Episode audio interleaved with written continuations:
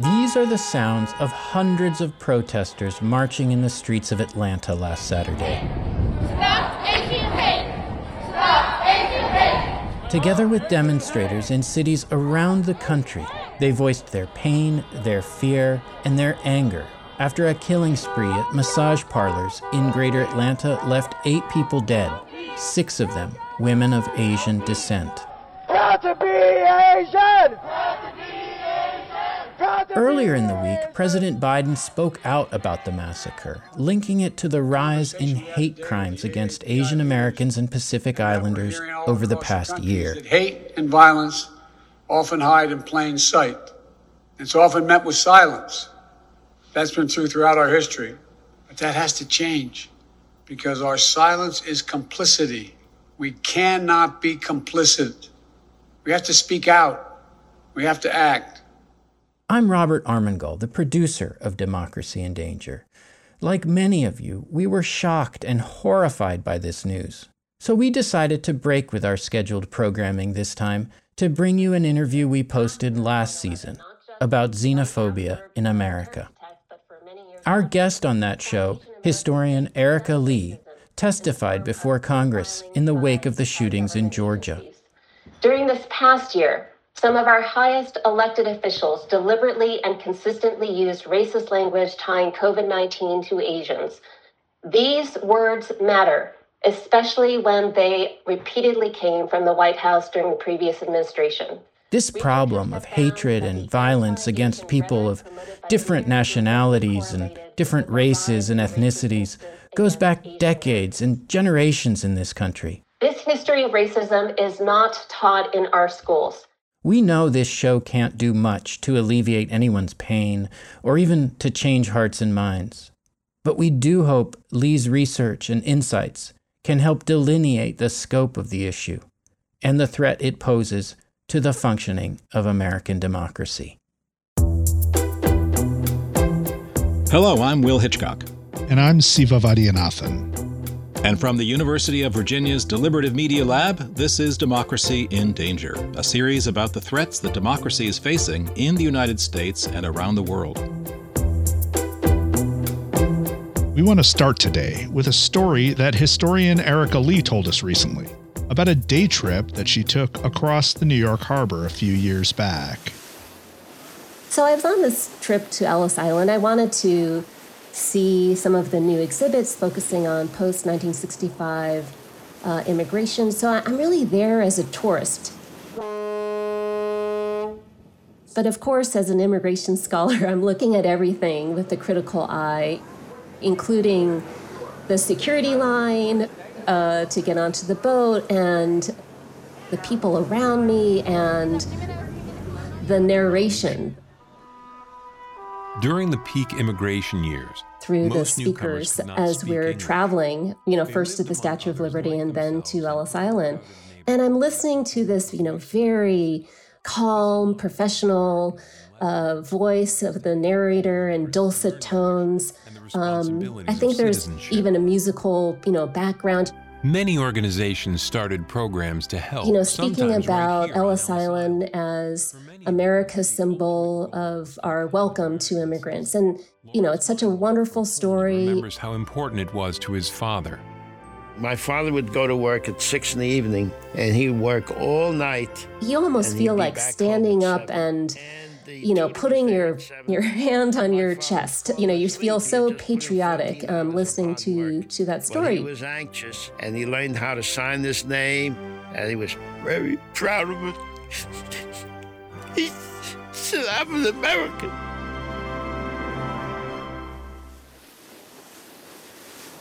But I feel so divided and, and just just at a just discombobulated because as I am waiting in line to get onto that boat, I'm listening to the news, and it happens to be uh, the weekend of the Republican National Convention. From the Quicken Loans Arena in Cleveland, Ohio. And, uh, you know, the, the news.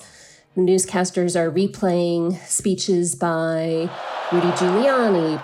Hillary Clinton is for open borders.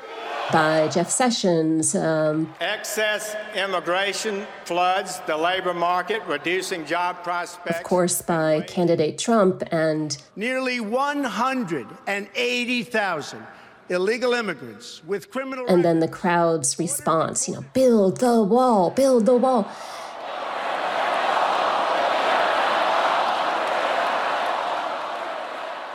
And I am just trying to, you know, figure out how do these two Americas fit together? These two extremes.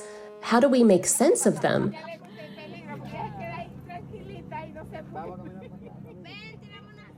Of course, a big part of how we make sense of such contradictions is through historical narrative, the telling and retelling of a shared past. This happens in textbooks, movies, and art, as well as museums, like the one at Ellis Island. Still, as Lee recalled, these efforts can obscure as much as they reveal. Um, as I went through the exhibits on Ellis Island, I realized, you know, that it the museum exhibits do a wonderful job painting a, you know, violent and uh, exclusionary history of our uh, xenophobic past. After World War I, the fear of outsiders swelled and the door to America really began to swing shut. But that it's treated as over and done with, as unfortunate episodes. And made it particularly difficult for Eastern and Southern Europeans to enter. That extremists Congressman Albert Johnson pushed defended forward, the legislation.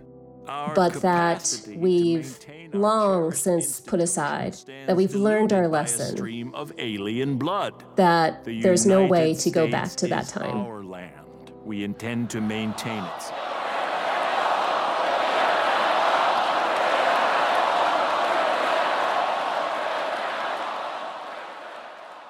You know, Siva, this story shows how paradoxical it is that we celebrate America as a nation of immigrants, yet we see anti immigrant rhetoric openly deployed to energize and polarize citizens, voters, people. In fact, Erika Lee's work argues that nativism and xenophobia are deeply woven into the fabric of American history. In our conversation with Erika, we explored some of that history and its relevance to what we've seen play out lately under President Trump. So, Will, let's pick up that conversation with a question you asked her about the changing nature of xenophobia in America. Um, take us back in time a little bit. In the early 19th century, as you show, there was an enormous amount of anti Catholic bigotry in the United States. And, you know, immigrants from Germany or Ireland were often the targets of really outrageous hostility. And then that starts to shift in the late 19th century. And it seems that the new quote unquote threat is Chinese immigrants. Now, what is it about Chinese immigrants that Americans found so threatening, and how did this shift occur from uh, uh, concerns about Catholicism to concerns about uh, the, the new wave of Chinese immigrants? Xenophobia works in so many um, ingenious ways. It's about demonizing foreigners based on allegedly, you know, inferior or dangerous traits, and then um, describing an entire group uh, and maligning an entire group based on those traits. And it could be national origin, religion, class, um, gender, sexual orientation but it's always been consistently um, centered around race. Uh, the big change that happens is the, the ability of white immigrants, immigrants from Europe, to become naturalized citizens and to vote. And with that political power, one becomes, you know, one has a seat at the table, one is able to help shape future policy and to uh, lessen the impact on xenophobia on their community. If you have votes to offer to politicians, and then when you yourself become a politician, you know it, it's it's all about power. Chinese immigrants were the first group of immigrants to come uh, in large numbers, uh, not from Europe, and because the existing laws based all the way back in the 1790 Naturalization Act, barred non whites from becoming naturalized uh, citizens. Chinese were automatically going to be second class citizens along the lines of Native Americans and African Americans. So it's not only their you know perceived racial difference, but also how our existing laws and then reaffirmed in the 1882 Chinese Exclusion Act uh, barred them from naturalized citizenship and from progressing in the same ways that um, Irish, Italian, um, Jewish, other immigrants from Europe could in terms of climbing that political ladder. Your your work shows us also that by the 1920s, even those groups, Eastern European Jews, um, Irish, uh, immigrants, other groups are suspect, right? It goes the the suspicion and the concern about the increase in immigration and its effect on American culture and perhaps the economy grows even beyond the perceived threat of immigrants from China. So by the 1920s, we enter a new era of lockdown. Uh, can you tell us how we got there? What's the intellectual foundation of that movement? Why do we get that anti-immigration movement so strongly in the 1920s? Yeah, immigrants from Southern, Eastern, Central Europe are called racial inferiors. They're still white, but they're not the right kind of white, which is white Anglo Saxon Protestant. This is all about the ways in which uh, immigration begins to intersect with and drive the science of eugenics. Um, this idea, the scientific racism um, that identified humans into different categories and then classified them based on a, a hierarchy of race. So at the bottom was African Americans, then Native Americans, Asians, um, and then moving up the ladder, Southern, Eastern, Central Europeans, and then the Nordic race. Those from Northern and Western Europe was considered the superior race, a race of leaders, of creators, of innovators um, Southern and Eastern Europeans were also split into different quote unquote races the Celtic race, the Mediterranean race. And the idea was again that um, each of these groups had biological tendencies, genetic tendencies, inherited traits and characteristics that lent them to criminality, to deviance, to immorality, um, and that as their numbers were increasing and as the numbers of white Anglo Saxon Protestants were either staying the same or decreasing, some of these eugenicists like Madison Grant and Teddy Roosevelt blamed educated white women for not doing their duty and having enough children. The idea of, of racial inferiors invading, displacing so called native whites uh, led to this idea that not only did we need to restrict immigration, but some called for ending immigration altogether. You know, Erika, the University of Virginia in the 1920s was a hotbed, um, a le- leading edge, you might say, in the quote unquote science of eugenics. And, you know, this has always come as a shock to my students when I connect uh, the university that they're studying at with this bogus science of race. And I think what they're surprised by is not just that it happened at the University of Virginia, but that it was so celebrated, that UVA bragged about its place in this emerging quote unquote science. And a figure like Madison Grant is pretty interesting because we might think today, well, he must have been some kind of quack on the margins of society, but not at all, right? I mean, he was a grandee of, of WASP culture. He was a celebrated uh, scholar. His book, The Passing of the Great Race, went through multiple editions. It was taught in so many different courses, uh, not just history, but also anthropology, zoology, English, literature. It was um, almost used as a Bible um, by lawmakers who are debating immigration restrictions in the 1920s. And it was literally called My Bible by Adolf Hitler, who praised the United States after um, after we passed the 1921 and especially the 1924 Immigration Acts, which which did institute discriminatory national origins quotas. Let me just follow up with one question on this, which is it may seem like a, a an obvious point, but one I, I think we should stress. It seems to me like in the 1920s, the 1960s, and, and today, what we're what we're seeing here is a fundamental uh, pairing of racial anxieties with the idea of limiting democracy, constructing a democracy that is limited to people of power and people of a certain racial background. Is that a common thread that's uniting these debates across the century? I think it is. Um, I think it is, although obviously there are different contexts. World wars, uh, 1920s, we're just coming off of, of World War One. Um, in the 1960s, we're in the midst of, of a Cold War. We're very concerned about our, our international reputation. Um, I think the same could be said in terms of racial anxieties, immigration, globalization in the early 21st century. We don't seem to be as concerned about our international reputation right now. I think it's true that certain crises, economic, political, uh, international, um, do allow xenophobia to thrive. But I, I would not want listeners to come away with this idea that xenophobia is only a thing that happens during times of anxiety.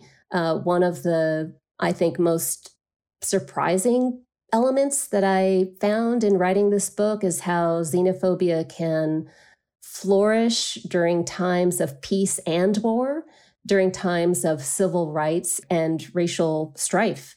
You've written that uh, xenophobia is often treated not just by the general public or by public historians, but by academic historians as either an anomaly or something we have grown out of, that there were embarrassing spasms of racism and xenophobia long ago, but by the time we t- make the turn toward civil rights in the 1960s, that all sloughs away.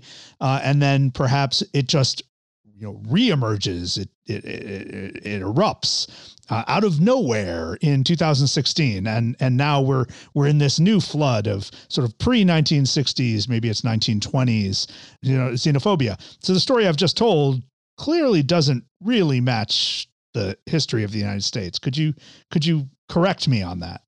Right. I mean you know so one for listeners who don't know the 1965 Immigration Act also has an Ellis Island stamp on it. Um, President Lyndon Baines Johnson insisted on signing it on Liberty Island at the foot of the Statue of Liberty.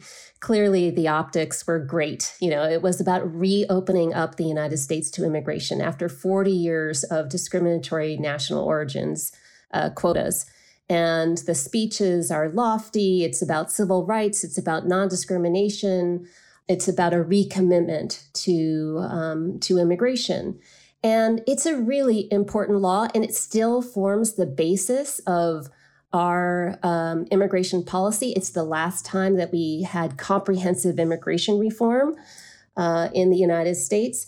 And it does abolish discrimination in the government's handing out of visas. So, historians, many of whom you know, had been part of the turn in immigration history to focus on the new groups who were coming in after 1965, those from Latin America, Africa, and Asia, rightly uh, held up this law as a turn towards obviously a new America, a better America. But, you know, in that celebration of the law, there were too many, um, too many aspects of the ongoing bitter debate about immigration that was part of the 65 law, as well as the restrictions that remained in place, embedded in that law, that too many historians either glossed over, obscured, or didn't take seriously. And it's really those two, those twin aspects of welcome and restriction built into the 1965 Act, which is part of the civil rights movement, that helps explain the conundrum, you know, the the mess, frankly, that we're in today. So this this surprises me a bit, Erika, because my you know my my own family's story um, in many ways in this country starts with the 1965 Act. My parents were married in 1965. I was born in 1966, and then we began a parade of uh, of uh, uncles and aunts and cousins coming to this country, sponsored by my father. Uh, chain migration, so, say yeah, it, chain migration. and yeah, it, it, was a great chain for us, right? And yeah, uh, yeah. Uh, and in all those cases, like we, you know, the the the story we tell in our family is that Lyndon Johnson made our lives possible with this 1965 act and that we are part of the incredible rush of civil rights legislation, you know, partial beneficiaries of the rush of civil rights legislation in the mid 1960s, along with the Fair Housing Act and the Voting Rights Act and the Civil Rights Act. Um, and so this is this is news to me that there were elements of the Immigration Act in 1965 that perhaps bit back at a notion of a country ready to embrace difference and diversity. Right.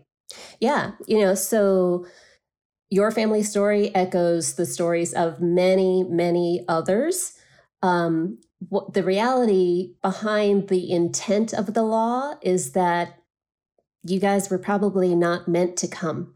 The design of the law, even with its civil rights language, the design of the law was still meant to maintain the current ethnic makeup of the United States in 1965, which was majority Northern and Western European.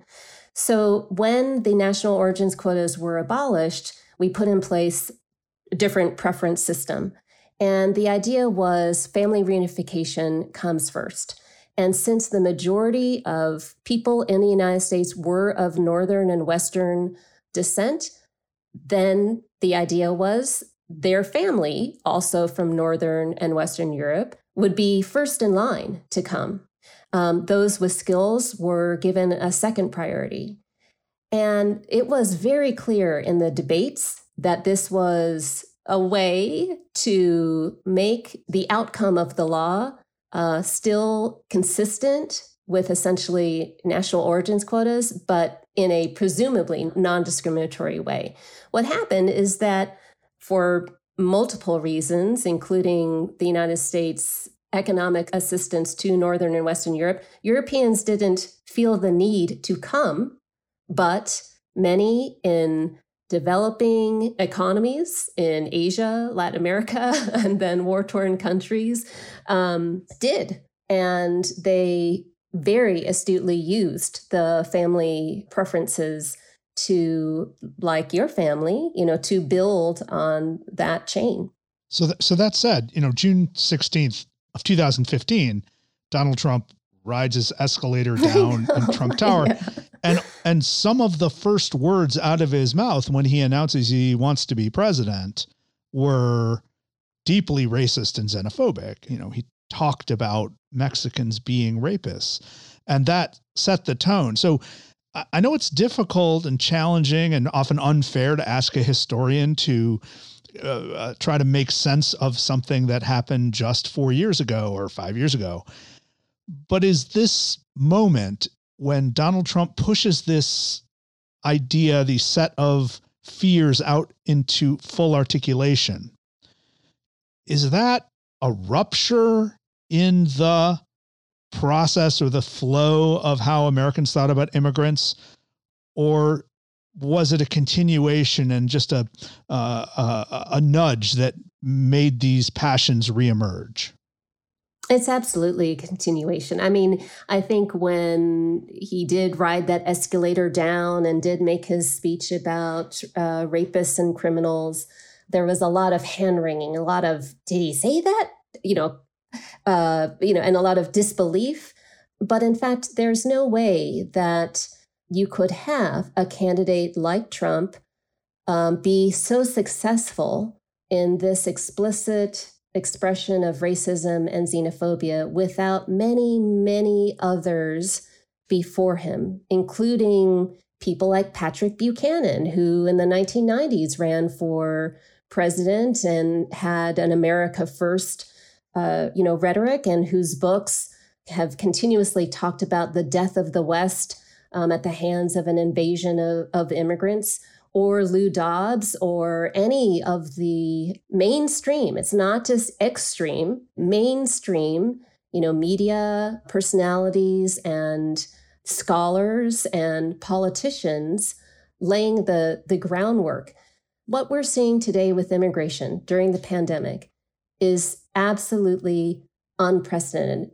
We essentially have our borders completely closed, the end of asylum, refugee admissions have been suspended, immigration has has ground to a halt. And one could say these are responsible policies during a time of global pandemic, but in fact, they are only building upon already robust, sweeping, unprecedented changes that the Trump administration has been making throughout its administration. And yes, you know, part of it began from that elevator ride in 2015, but he's building upon certainly generations of rhetoric and policy and precedent. Erika, before we go, I just wanted get you to reflect a, a little bit upon the relationship between xenophobia and democracy and illiberalism. We like to think of democracy as inclusive, but in practice, in the US, it has often uh, been a battle to expand the franchise. And our debates about xenophobia and immigration have fueled anxieties about who should be included in our democracy. Where are we now and where are we going uh, in this respect? How is the debate about immigration shaping our democracy and you know, what are the steps that we would need to take to overcome these obstacles? You know, I started writing this book um, and thinking about the ways in which xenophobia helped to, um, as you say, you know, um, really hurt democracy. And my, you know, go-to line was, "It threatens the very ideals upon which our democracy was founded." Um, which remains true. Um, but as I finished the book, I realized actually politicians have found it expedient to demonize foreigners um, as a way of mobilizing voters, where immigration may be just one item in a larger agenda, and then in passing anti-immigrant laws. So the question about you know what do we do now? Um, I think we really need to ask: Is this the kind of democracy that we want? And I hope that when people think about xenophobia that uh, they realize or they consider how it's not just something that happens to immigrants. In that way, it's so easy to to ignore it. You know, you might get excited about it when you read something in the news, but then think about how that doesn't really impact my life. If I myself am not an immigrant or my friends or family are no longer immigrants. Uh, but in fact, what xenophobia does is it helps to support, sustain, inspire division. Uh, it supports white supremacy, white nationalism. It does a disservice to our democracy. The ways in which uh, immigration policy is being made now is by executive order with no congressional oversight, even though public opinion polls, even during the pandemic, show that Americans, a majority of Americans, support immigration, believe that immigrants in general, and especially undocumented immigrants, are doing jobs that Americans do not want. This doesn't seem to be a good reflection of what the people's will is right now.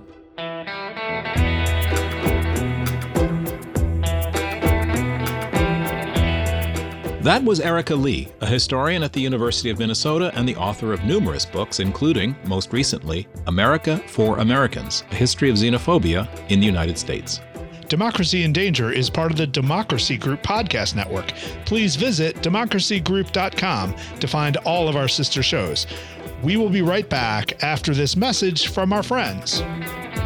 American politics has reached a moment of existential uncertainty. Beyond the headlines and news alerts are problems bigger than any one administration. Problems that stem from the deep tensions and challenges in America's political institutions. If you agree, then you'll want to check out Politics in Question, hosted by Lee Drutman, Julia Azari, and James Wallner, who are three lively experts on American political institutions and reform. On a recent episode, they sat down with Adam Jentleson, author of Kill Switch The Rise of the Modern Senate and the Crippling of American Democracy, to discuss what extent is the filibuster responsible for the Senate's current dysfunction. To listen, search Politics in Question on Apple Podcasts, Spotify, Overcast, or wherever you get your podcasts.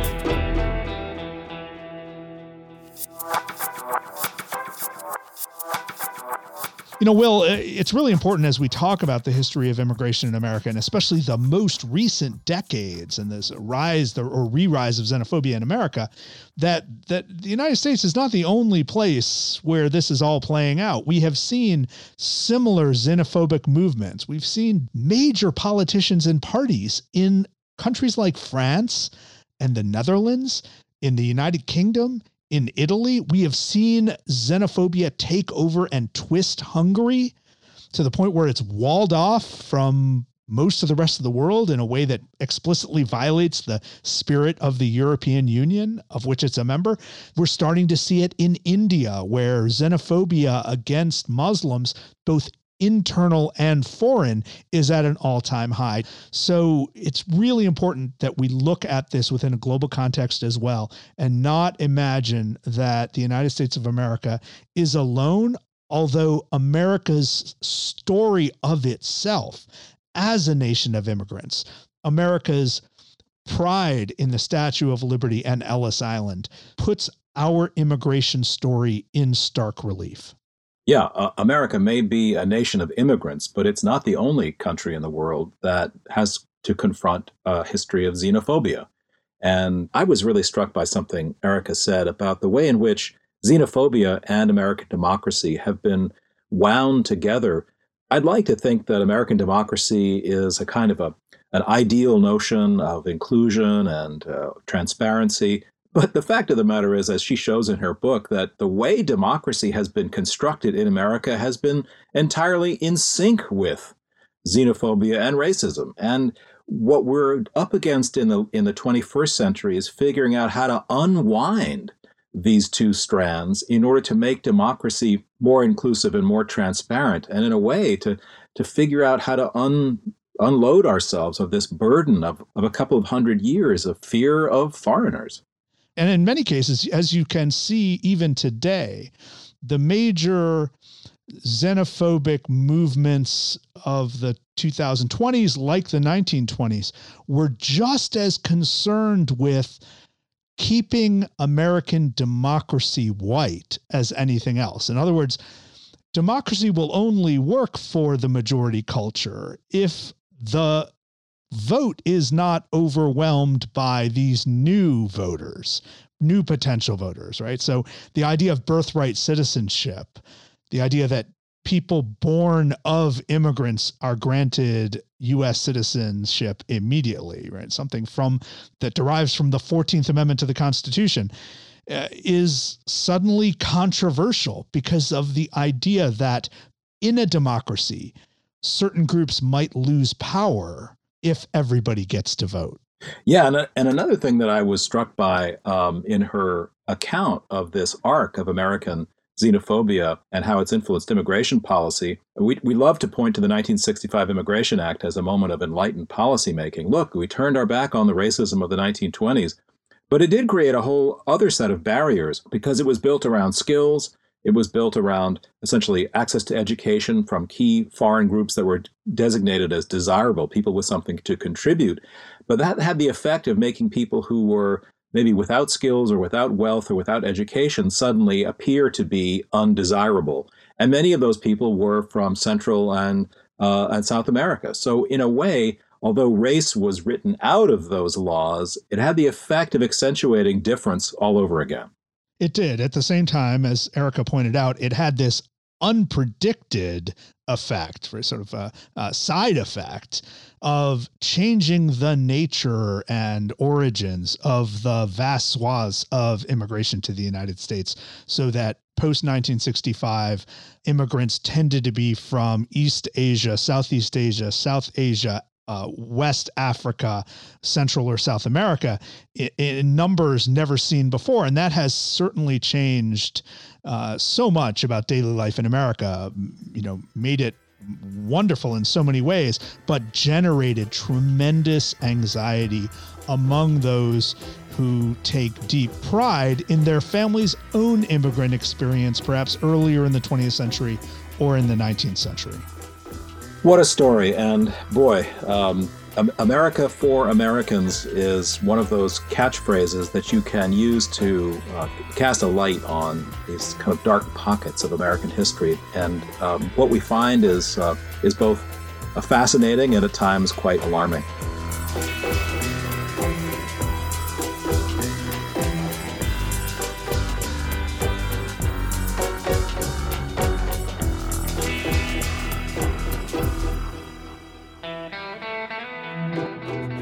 That's it for this rebroadcast of Democracy in Danger. We'll be back as planned next week with activist Srdja Popovic and the episode we're preparing about the power of nonviolent activism. We'd love to hear from you in the meantime. Have you been the target of xenophobia? What has been your experience of immigration? What does it look like and felt like?